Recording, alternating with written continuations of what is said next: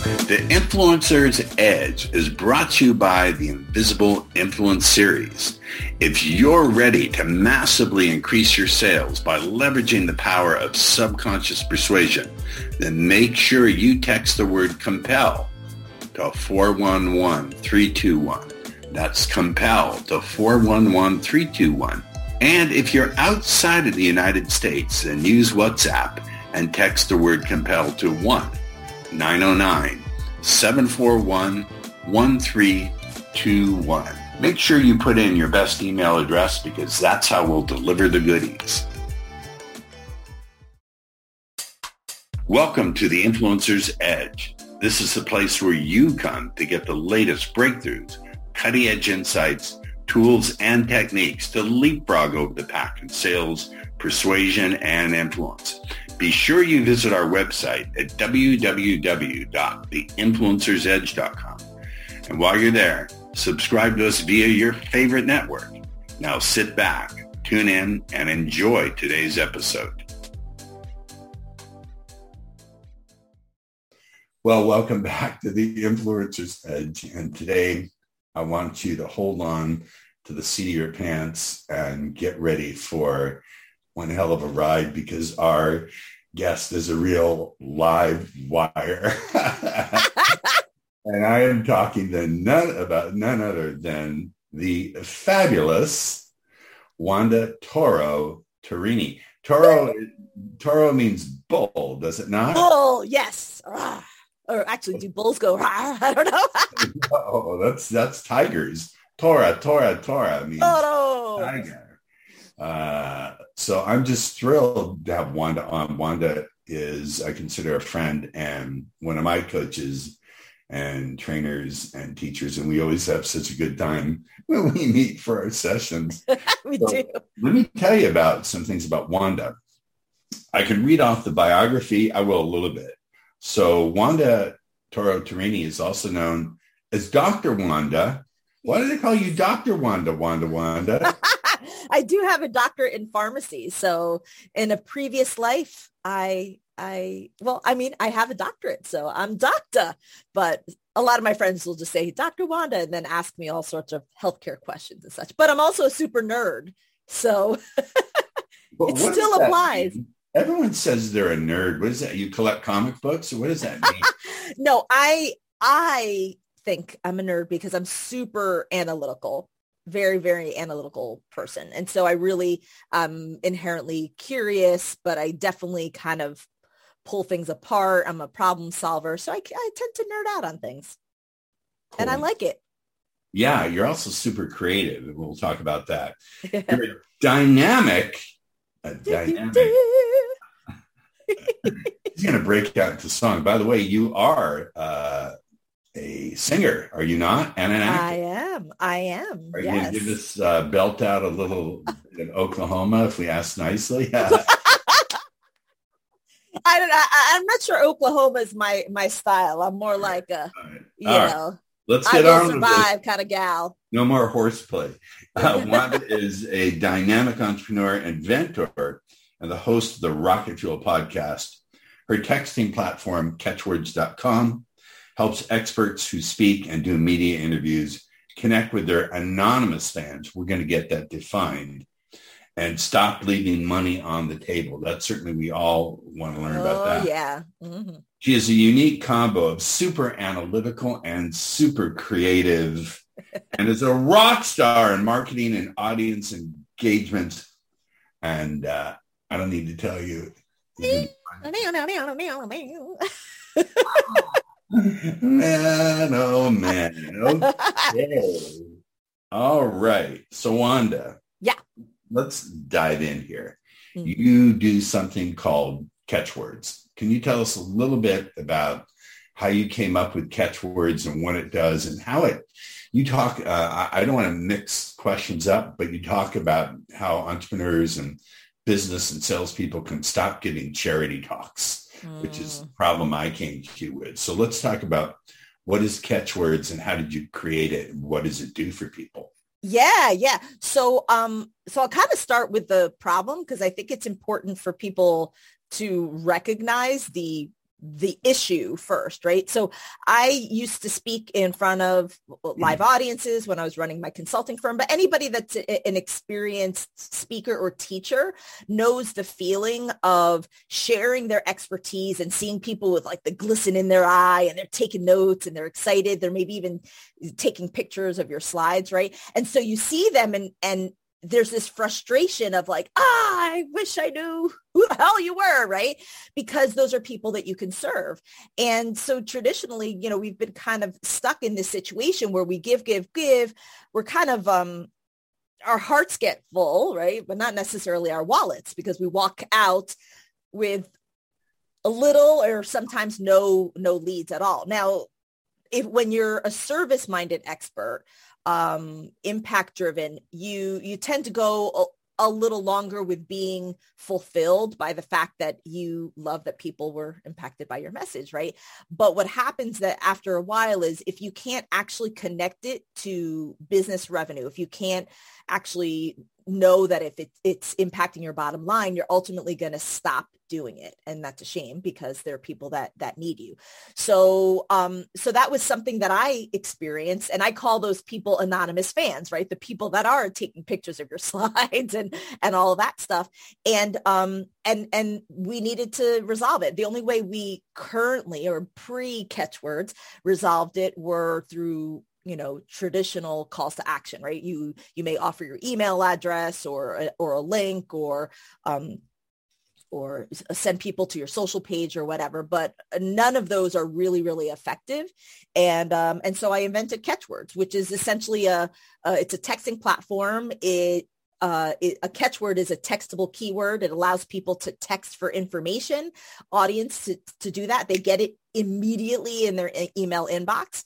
And um, what I love is that I felt that it extended the impact of my talk right it's like you you influence people you you inspire them and then it sucks to have them inspired and not do anything about it I hate that I, I feel like i've gone on a first date and paid for dinner and everything seemed well and then i get no ghosted. second date yeah everything it's like a date and I get ghosted, but you're sort of removing the ghosting from the whole sales process. Yeah. Yeah. You're saying, hey, if you are interested, let's connect. And you're doing it in a really authentic way because you're offering them a piece of information that's typically an extension of your talk, right? You're not saying, hey, text this for 20% off. It's it, it we find that the response rates aren't as good with that. But if you say, hey, I wish I had enough time, um, but if you're interested in this, then I created an XYZ and this is how you can receive it. And if, can I share an example of Please. a catchword? Okay. So, um, yeah, yeah, exactly. Because you have it right. But um, so I usually in my appearances, in my talks, I'll share my guide to how to transform your talk into a lead gen machine. Right. So it's just it's strategies that I that I utilize to be able to get up to seventy six percent of my audiences texting when I was doing in person presentations. So I share that with the audience, and for your influencers edge folks they're definitely going to want this right? Because this is how you influence your audience to engage with you more. So you can um, receive this by texting leads to 411321 that's l-e-a-d-s to 411321 if you're in the us and um, we work outside of the us too. So if you're outside you can uh, use whatsapp and text leads l-e-a-d-s to the number 1909-741-1321 but that's basically how it works. It, will ask them for your e- their email address. They put it in and voila, right there, bam, in their email inbox. And it serves them immediately. So if you guys are intrigued already, if Paul gives me the, the permission, I'll share it a little bit later as well. But pull out your phone and, and, and receive it. Because if you do speak in front of live audiences, do podcasts, interviews and stuff like that, this is at least going to kind of help you um, improve your game, whether or not you have the tool. But um, if you have the tool, then you can actually measure if your game was improved, right? How do you know? It's not just a hunch because when you're a good speaker, you have that hunch. You're like, yeah, damn, that was good, right? you walk out like, eh, eh, eh, well, you need a cup of coffee to get your energy up. You're like, I'm, I'm such a snoozer. Yeah. no, but the point is like you can't you can't deal with it. The adrenaline is not enough to tell you that it it impacted your bottom line. You need something that measures that, and that that's what we do with Ketchwords. Right. And you said an interesting statistic to me. I don't remember the, how I first connected with you. I'm trying to think about it. But email, the email open rates when people on average, people opt into your texting system is enormous. It's gob dropping is my, uh, my British yeah. friend so it, it, was kind of weird when we started um, looking at that because the the initial um, metric that we were looking at was just how much of, of the audience was actually texting my catchword because essentially that was how many email addresses I got. And I thought, whoo, that's good enough. And then the second metric we realized was, oh, well, let's see what the email open rates are because then that tells me like, do they really care or is the is the piece resonating with them? Are they even reading it? Right. And um, our average email open rate is 150%, which is really Now that cool. makes no, what does that mean? How can right. yeah, doesn't make sense. And when I looked at it as the nerdy girl, I was like, what? You talking about, Willis? Right. Um, and um, 150% means that on average, a subscriber you shaking your head at me. Who are you, who are you shaking your head at? I'm no. laughing. That's a reference to a 70s show, Diff'rent Strokes. So. Oh, absolutely. I love it. I love it. But um, but it means on average a subscriber opens it up one and a half times, right? And that makes sense because they'll text it and they'll typically open it up on their phone to make sure that they they got it. And then they check it out they'll read the email they maybe open up the pdf get a little scan get an idea as to whether it's worth really reading. And so what i want um what i would like to share with the audience is what's really important is um when people are making uh difficult decisions or spending a lot of money on a purchase they will typically research it on a desktop or a laptop, not on the phone. Mm-hmm. So this came out of like research a long, long time ago when I was evaluating uh, texting because I was originally doing this in, in the healthcare industry, right? So what was interesting is recognizing that it was actually really important that they opened it up more than once because the first time we know that they're consuming it on their phone and it's a more cursory consumption of information. Right, right. But when you know you really want to study something, you look at it on your big screen, right? And so like as I'm saying it, it makes sense, but the numbers actually prove that because now we know if somebody's really digging in deep when like when we have Ketchwords for healthcare companies, those averages are usually over 200, right? I've had 200, 300, even 600% op- email open rates but that's because that piece of information is so important that the person consumes it over and over again. They study it. They may even share it with other people, right? So the numbers just confirm the the behavior. And so we we like to help our clients actually get better numbers right and and by thinking of of what type of content they provide the format that they provide it to make it consumable and make somebody want to actually open it up on their bigger screen if that makes sense it makes it makes tons of sense. And one of the things I find very interesting about what you do is what do you call these? Uh, you call it with the follow up emails. So they opt in, they text to opt in, they give their email address, and then they receive a series of like five emails spaced out over time. Yeah. So we have three different types of, of, of, programs based on, you know, what the speaker's comfort level is or commitment to speaking is, right? Or teaching, I like to say, because typically the people that work with me love, love to teach. And yeah. so um, you can have like just a catchword and you know one time you provide one piece of information you get their email address you deliver that one pdf and and then you're done with our platform you can take it offline onto like regular email marketing after that, right? Um, but the thing is, because we have such amazing email open rates, which makes sense, right? Um, to to try and use the platform for more communication. So we do have a, a higher level program that basically says, okay, ha- uh, expert, how about you create four or five value bombs, I like to call it, like the PDF uh, that people actually get, right? I, I like to put it in the expert's mind, like this has to be a value bomb where when the person reads it, they're literally like thank you because you're texting them about it, right? So when you do that, they've texted, let's say you text leads, right? And then let's say in five days, you get a follow-up from me right? In order to, to get the follow-up, I'm going to send you a text and say, hey, check your email. I just sent you five tips to think of, to consider in your next podcast interview, right? So I sent you a text. And if I'm going to send you a text, it better be good because otherwise I'm going to unsubscribe. Right. right? so yeah, yeah. And and so a lot of people with email, they tend to send just a lot of stuff. Um, because the email open rates are so little or so s- small um, and they flood the email inbox and what happens is uh, all of us we we stop seeing it right? Because it's just so much. We stop seeing the content. So i tell my clients i'm like just because you have access to te- their texting you don't want to text them so much that they stop seeing it right? You want it to be parsed out, but then every time you do it, it should be like, bam, a value bomb so that when they get a text from Paul Ross, they're going to be like, damn, I know he's going to drop some major value, which is why we call it value bomb.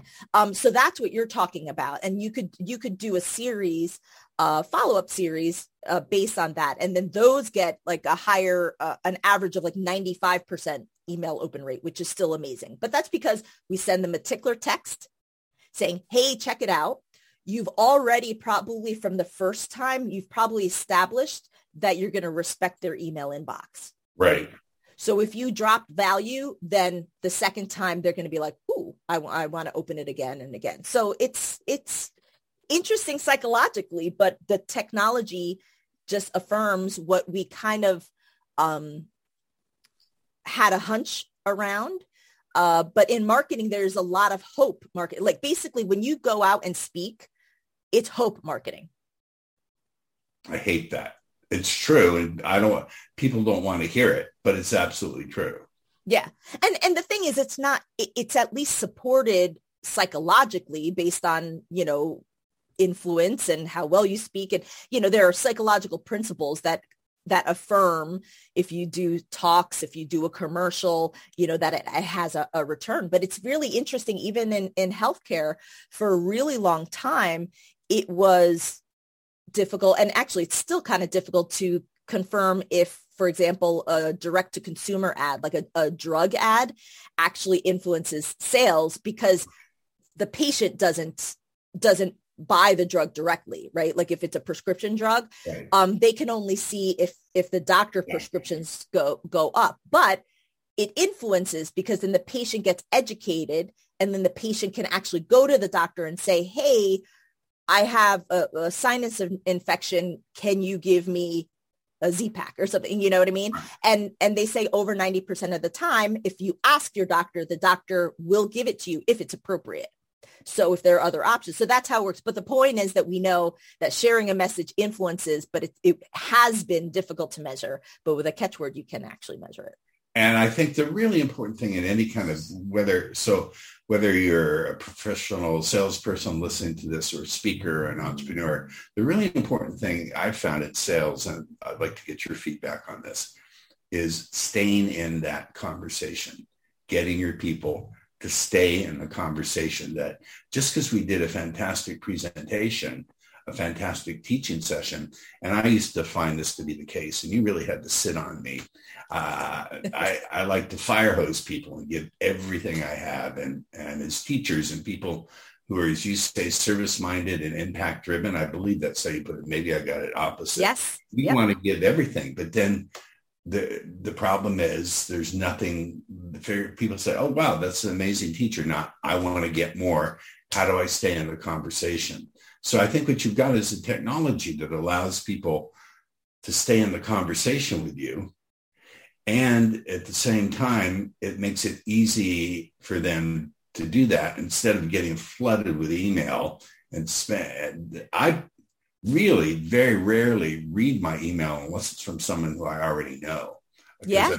On so many lists. Yeah, yeah.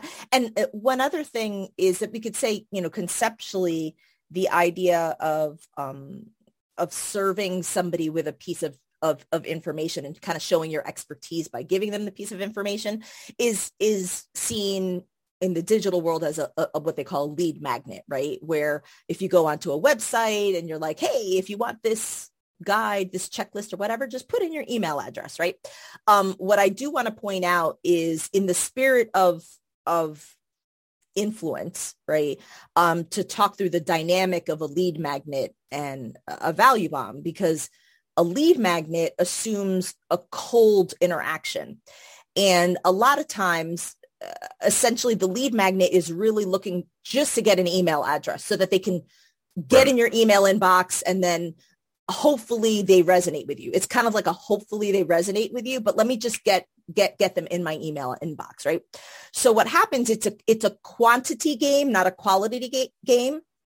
So when it's a quantity game, a lot of times people will put as a lead magnet something that is a little too general. Like I know, I knew one one person um, was in the financial services kind of uh, realm, but really specifically helping businesses get money and funding for their businesses, right? And so as a lead magnet online, he was putting out like a business plan template, which is like super general, right? So uh, of course you're getting a bunch of leads for a business template, but they're not like the right leads for who we, he was looking for. So now you kind of, you're wasting time on a lot of people and you're kind of wondering, well, why aren't these people booking a call or why aren't these people even reading it or my emails or whatever? It's just too general. So lead magnets kind of assume a cold audience and typically it's like, yay, how many leads can we get? With a, a value bomb, you're really, you have a more refined piece of bait, right? I love that. Essentially, right? Which is where like catch came from. The concept of fishing, right? And either you go and say, hey, I'm just going to offer like a general thing because I want to catch a lot of fish, but most of those fish aren't fish that you're going to eat. Or you know, like, oh, it's not just a bass. I want a wide mouth bass or very specific. And what exactly is if there are a whole bunch of bass, what is a wide mouth bass going to actually want, right? And so thinking of that, the value bomb is more specific, but it also assumes that there was an appearance beforehand. So when you use a catchword, you're assuming that you're sharing the catchword in an appearance. So people already got to know you, they got to like you, and you already kind of shared a little bit of your your wisdom, right? So they, they're gaining a little bit of trust. So what you offer as the value bomb can be a little bit more sophisticated because it's considered almost like a part two of your talk. Does that make sense? It does. If someone is doing a teaching or speaking engagement, how do they, how can I put this? In, I've had some speaking mentors before, and they talk about the difference between a how talk, where you tell people this is the problem, this is how you solve it. Mm-hmm. So there is the teaching talk where you're teaching them how, and then there is what you call the fishing talk. So can you go a little bit into the structure of the fishing talk, uh, what that would look like for for people? And by the way, this is useful for, uh, if you're doing webinars. If you're doing webinars online, this is also extremely useful way to stay in the conversation. The same structure of uh, fishing talk works. Can you unpack what a fishing talk is? Yeah. So from a, a strategic perspective, it, it just, it's the same experience, but you're literally thinking about it differently because now you have identified what indicates success right? And so when you know that um, your goal in a fishing talk is to catch your ideal prospects in that pond, right? You're going to be really specific because it's not about just the number. You want to expend your time and effort on the really good people that have resonated with you. So you're going to say different things in your fishing talk to establish um, who it is that you serve, to explain the problem, to really define um, a situation that's very specific and will be very appetizing for the right person. So literally, if you're speaking to 100 people, but five people are like the right, right person, right. those are the people that you want to catch because you're typically trying to, uh, folks that use Ketchwords are typically, um, typically have higher end products, right? Higher service products. And so, you know, getting five people and if one of them potentially buys your $5,000, $20,000 program, that's like an awesome, awesome return, right? So you don't necessarily want to just have everybody text. And so yeah. what happens is that when you prepare that talk, you're not going to just generally like, hey, I'm going to teach you how to do this, this, this. And then it, it was beneficial for everybody, right? You're going to actually talk about a very specific problem. You're going to speak to a very specific part of the audience. You're going to say, if this resonates with you, you're going to qualify it, right? You're going to create um, anticipation by by saying, I wish I had enough time, but I, I don't, right? But which we never do as experts, right? But I don't, but I did create this. If this resonates with you, I created this. So it's like all these qualifiers. So when they text, you know that they digitally raise their hand. Right. right? Multiple times. They've done it multiple times. Yeah, yeah, yeah. And so sometimes um, I, I tell clients that if they had low numbers, it's okay if they if they did everything, if they the, the delivery was as intended, it's okay because that meant they actually parsed out the people that are worth taking to the next level, right? Um, but you can have low numbers because oh, you fumbled on how to share it or you didn't share what your value bomb is, right? Some people are like, hey, like if I were like, just text leads to 411321 because you're going to learn about leads, right? Like, like you have to care about what it is that you're texting about. Yes. And um, so some people don't spend enough time on selling the value of the, of the value bomb. Um, and such. It's it's this is where I nerd out. Meta value. You have to sell meta value, the meta, M-E-T-A. Yeah.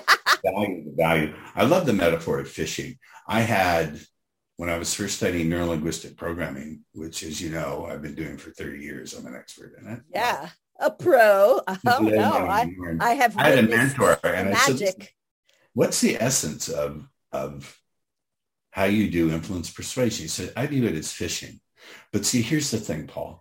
Most people, they feel that bite and that tug in the line. They immediately start reeling. And the fish feels that tug, breaks the line off, it swims. I feel the tug. And what I do is I start reeling myself to the fish.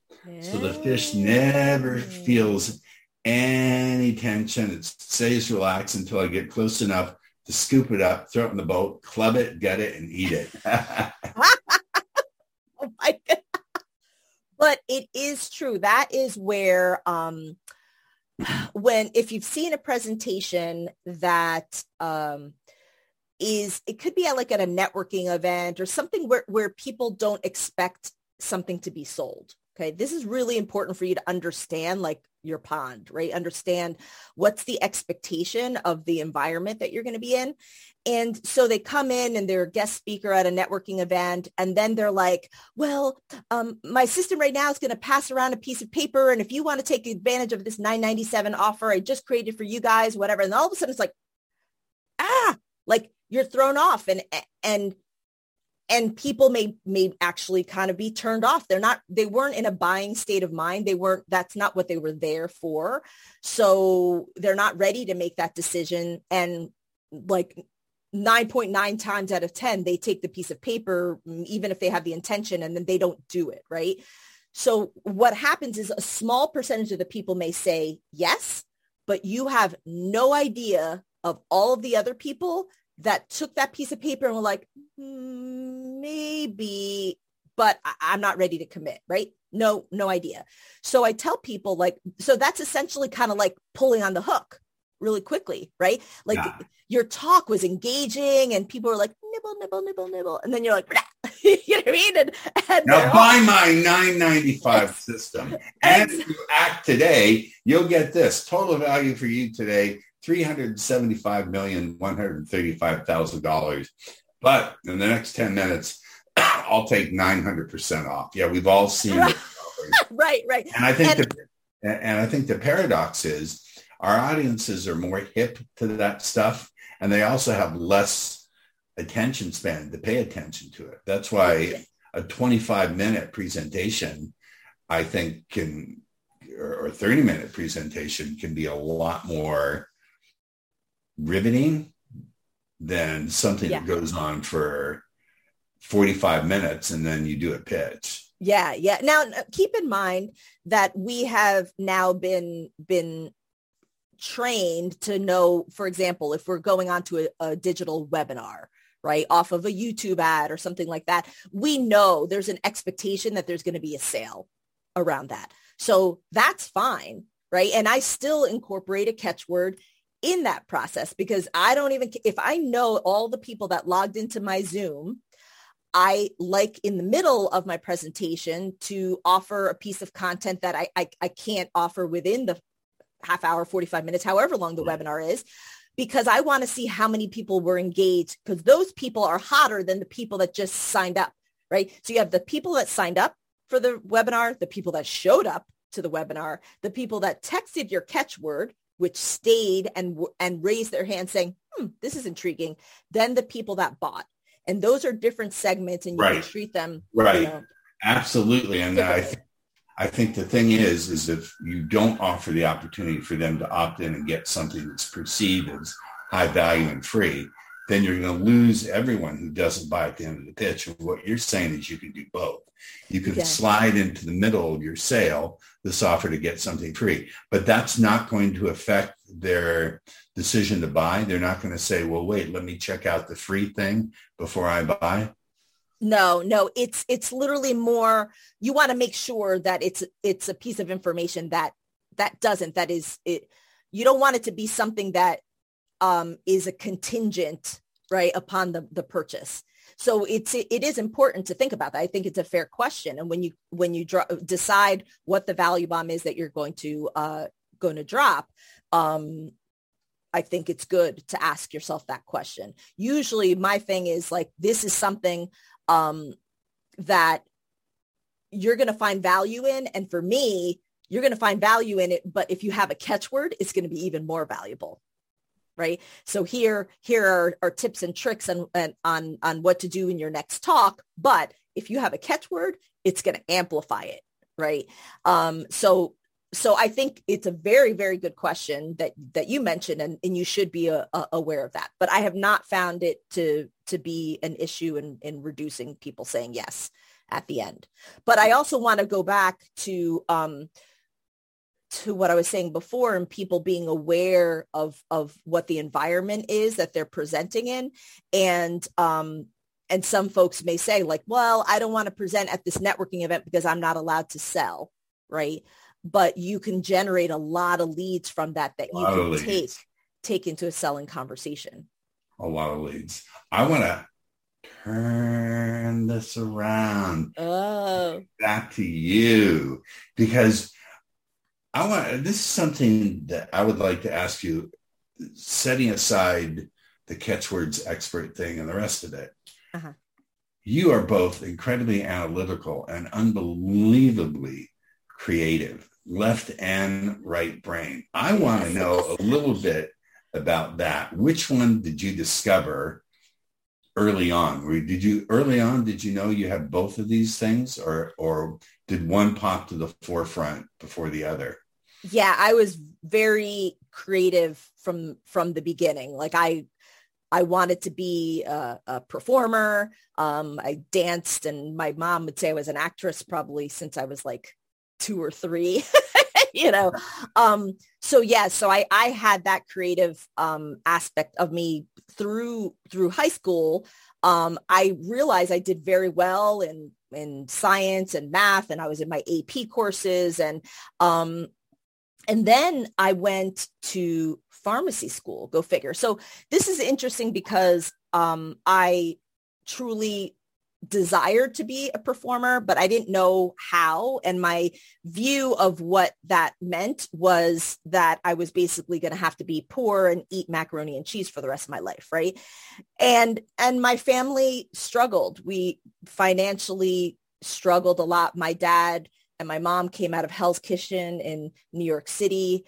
Um, they worked their butts off and my dad both of them, but m- my dad um, would still work in the city and he decided to move us to upstate New York. So sometimes his commute was two, three hours one way.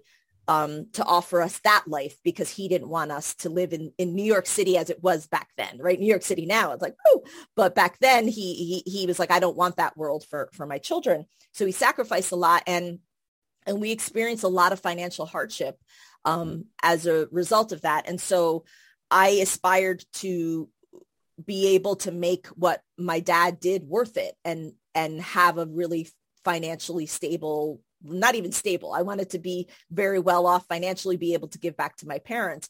And so in my mind, I felt like being a performer was not um, a guaranteed way to do it. I didn't have a path, but I knew that if I went to school and and um, you know got maybe an advanced degree or whatever that I could do it. And somebody told me about pharmacy school, and um, and somebody told me about law. So this is interesting. So they're like, well, because I wanted to be a lawyer. I thought it was like dramatic, like objection. You know, that this is what I was. I wasn't thinking about reading and being like, you know, I was just like, I was going to be the star in court. Right? And, um, but then somebody had told me about uh, being a pharmacist and that if I was a pharmacist and then I went to law school, I would always have that pharmacist degree to go back to become a lawyer and I could be a pharmaceutical lawyer. And and back then there's I don't know if you remember, you probably do the, the big like Tylenol lawsuit. Yes, I do. Right. So it was didn't come on. Exactly. The tampering. Yeah, exactly. So in my mind, I'm like, wow, I could be one of those lawyers and, you know, whatever. So I go to into pharmacy school. I'm a super nerd. So I get into pharmacy school. I take my first law class and I want to vomit. I'm like, this is so boring. This is so not dramatic. And so I decided that law wasn't for me and I stuck with the whole pharmacy thing. And that's what started honing in my analytical skills. All of a sudden I realized like the whole problem solving um, aspect of things, I, I had a great affinity for, uh, but I still used my um, my personality and my communication skills when I was interacting with patients yeah. because I, was able to take something super complicated and make it really uh, yeah. approachable. So that's how it kind of started started to come together. And I think the most important thing that our audience would like to hear is a little bit of a Broadway tune. So can you belt some? Oh boy! oh boy! Oh, oh I wasn't even prepared um, let's see what. I like to put my guest on the spot, so belt it out. You did, you did. Um, mm-hmm. I oh my goodness. No, you see, so I'm a belter. Mm-hmm. Um, and uh, a belter usually, you know, has like some gutsy tunes. So more we'll let, the... we'll let you take a pass. Should you decide to become with clients, she promises to give you an extra session where all she does is there's no business like show business. But that's my go. very like, yeah. But that's usually I'm like that's a good eject button. Like I'm I'm in trouble. Let me go to Wanda, is there anything else our audience should know about what you do? Uh, I gosh, there's so much to it. What was really exciting um, and interesting to realize is that even though I developed this technology out of need, right? It, it was essentially a marketer that said, hey, I, there are anonymous fans out there. You know, what can I do? Well, let me, you know, let me do this. But, um, and actually there's a whole different kind of, um, uh, story of how I, how I actually created Ketchwords to begin with. Can I tell that? Can I? Oh, Hit me. Ah! All right. Yeah. Yeah. So, and why I want to share this is um, I think it's important to realize that sometimes you're on a path, you think it's the right path. And then when you, when it goes off, you get really frustrated, yeah. not realizing that it's a stepping stone to something else. Right. And so when I first um, conceptualized uh, this texting platform, it was actually back in 2007, 2007, long, long time ago. I can still remember how the music, yeah.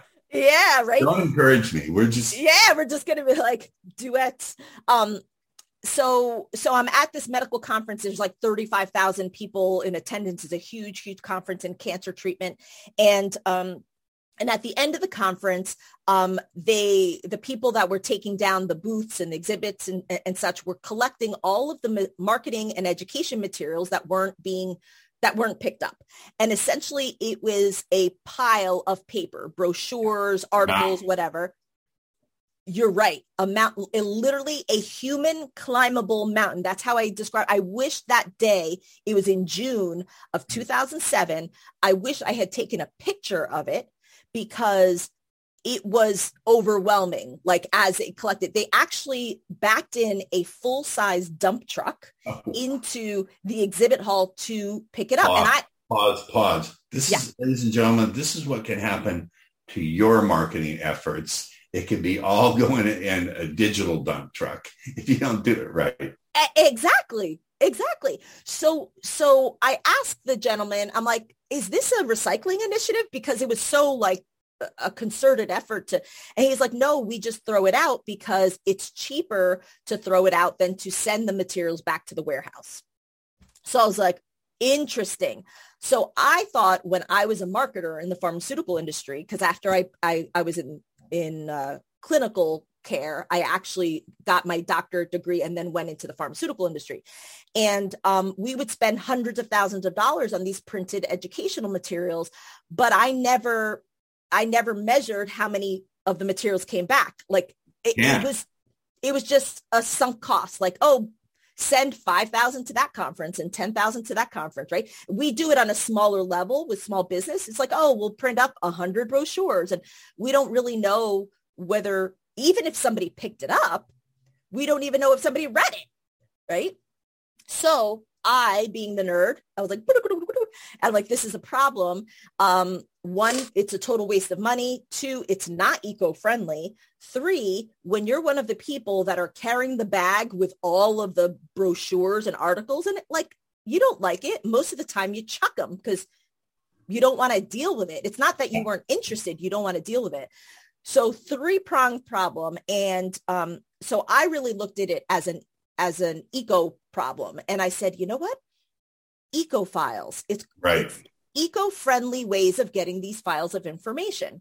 And that's how I started even thinking about it. So it took me two years to figure out, well, how do I do it? Is it like, um, is it a QR code? Is it is it a thumb drive? Is it some sort of near field technology? Now this is back in 2007. So only 25% of the industry had smartphones back Whoa, then. That is going far back. Yeah, yeah. And um, so we also had to think of something that worked for uh, what they called clamshell phones back then, right? The, or flip phones. I remember. Yeah. Or smartphones. I still have one here, like a, a burner. burner phone, exactly now known as a burner phone. I'm not going to ask why you have it, Paul, but no, we don't. Uh, I, we don't want to get in trouble. but but basically, we came up with texting. We evaluated all these, and we're like, texting is ubiquitous, and any phone can do it. Um, global, U.S., blah blah blah, whatever. So it finally launched in 2009 and I'm there all proud and I go to big pharmaceutical companies and, and I'm like, look, you could save millions of dollars on printing these materials. I told him my story, what I witnessed, whatever. And the response was, this is really intriguing, but only kids text. And I was like, but very, very soon, kids will be texting their parents and parents will be texting their grandparents. So I used to actually have to spend 20 minutes just sharing um, stats on texting and to prove that people would text because more people were texting it in um, in Europe than they were in the U.S. Actually, I know Japan was the leader in all of this. The Japanese were doing it years before anyone. Exactly, exactly. Do you know what changed it for us in the U.S.? What got more adults texting? I don't want to go there. no, not that. what got more adults texting was American Idol. American Idol, really? Oh. American oh. Idol, when you used to be able to text to mm vote. Well, you still text to vote. Right. That was the first time that adults, even my mom, older adults, got into and exposed to texting and Oh, wow. learning how to do it because of American Idol. And that's when it started becoming like more commonplace But I was too early. So, um, so I kept on trying, trying, trying. I couldn't find the innovators there and I put it on the digital shelf. I literally was like, crap. I spent hundreds of thousands of dollars. My consulting firm was doing pretty decently at that time, but I was excited about what I found. I spent hundreds of thousands of dollars of what could have been my money at that at that time I didn't I was single so it was just me but I I really felt that this was transformational and my heart was broken. I was like holy crap this sucks. And um I continued with my consulting firm um and then that's when in 2011 um I was presenting and I had the opportunity to present I had presented before that but I had an opportunity where I had to pay 10,000 bucks to to get on there. stage. Been there. And that's what forced me. I was like, shit, you want me to pay 10,000 bucks? And then I was like, well, wait a second. If I pay 10,000 but I get really good leads, then it's worth it. More than worth it. And that's when I used EcoFiles. So it was EcoFiles back then. It was literally dead, not being used. Um, and I said, well, let me see if I offer my slides, then I'll get mo- more than nothing, right? And 25% of my audience texted that first time just for my slides. Now they were meaty slides, but just for my slides, 25%. Amazing. See what happens when you're a, a visionary who's also data driven. Into it, go with your in, intuition, but be driven by the data, shape of the data. Wanda, we unfortunately have reached the end of our time. love to have you back on the show. And I talk to you. I unabashedly will tell you I'm a very happy client of Wanda's. Um, she deals with my whining. oh, stop. I'm the number one whining client you have. Tell the truth. I'm I'm top of the whiner list. No, no, because I, I- will this uh, honestly. I mean, we spend more time because you're a, a higher level client, so we, you and I, spend more time together. But the frustration of speaking, getting speaking engagements, and then also just wanting to know that it that uh, it, it, it's worth it. The the frustration of staying afloat, creating some sort of consistent lead generation as well as consistent closing of sales like all of those things are what we're we're all you know frustrated with and and so what i love is that for the people that love teaching like you and have a lot to give i i'm starting to realize that not only the tech technology but even my performance background really helps because i'm able to um you know that I can lovingly tell you, yeah, you're you're getting too technical. Like your audience is going to start like their eyes are going to start rolling to the back of their heads, right? And and and so it, it comes from my performance background because when I'm performing, I'm very conscious of the impact that I'm having on my audience. When I'm delivering a song, I it's for me, it's not about me. I think if I feel a certain way, I'm going to emit a certain energy That's very true. that is that people are going to respond to. And at the end of the day, I don't care if I technically did a great job on the song. I care more if I heard people respond, whether it's a comedic song. I tend to to deliver very like emotional songs. That's kind of what I like to do. And I can hear people men go like this when when they don't want to cry. I, I notice, right? So if I do like you know something super emotional, I could I can hear it. I know the time, and then I know that I did the right thing. And so I'm trying to relay that to the expert to say, let's get out of your head and get into um, uh, the opportunity, the zone of connection. Right. And then that's where offering the catchword becomes really easy because you're not thinking it of it as like a lead Speaking of offering the catchword, Oh. offer yours again, please. Oh. You do that? Would you do us a favor? Oh, you were slick. You were slick. Um, yeah, but so remember, this is if you are a speaker it, um, on physical digital stages, if you do podcast interviews and such, this is going to be the most valuable for you. And these are the um, the tips on how to transform your talk into a lead gen machine, like the things that you should be thinking about strategically, so that it not only fills your heart, but it can also fill your wallet. So just text leads to 411321 if you're in the US and please provide your email address if it asks you. Um, But what if and Not in the U.S. if what you're not, um, go to WhatsApp and you can uh, use the number 1-909-741-1321 and you text leads and it, and it should ask you for your email address too.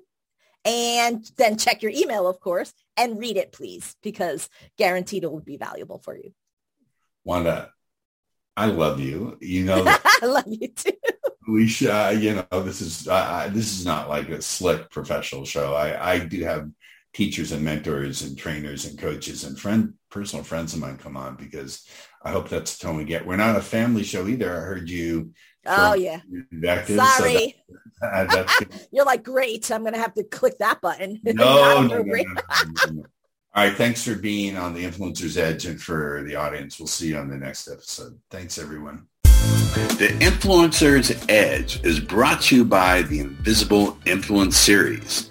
If you're ready to massively increase your sales by leveraging the power of subconscious persuasion, then make sure you text the word compel to 411321. That's compel to 411321.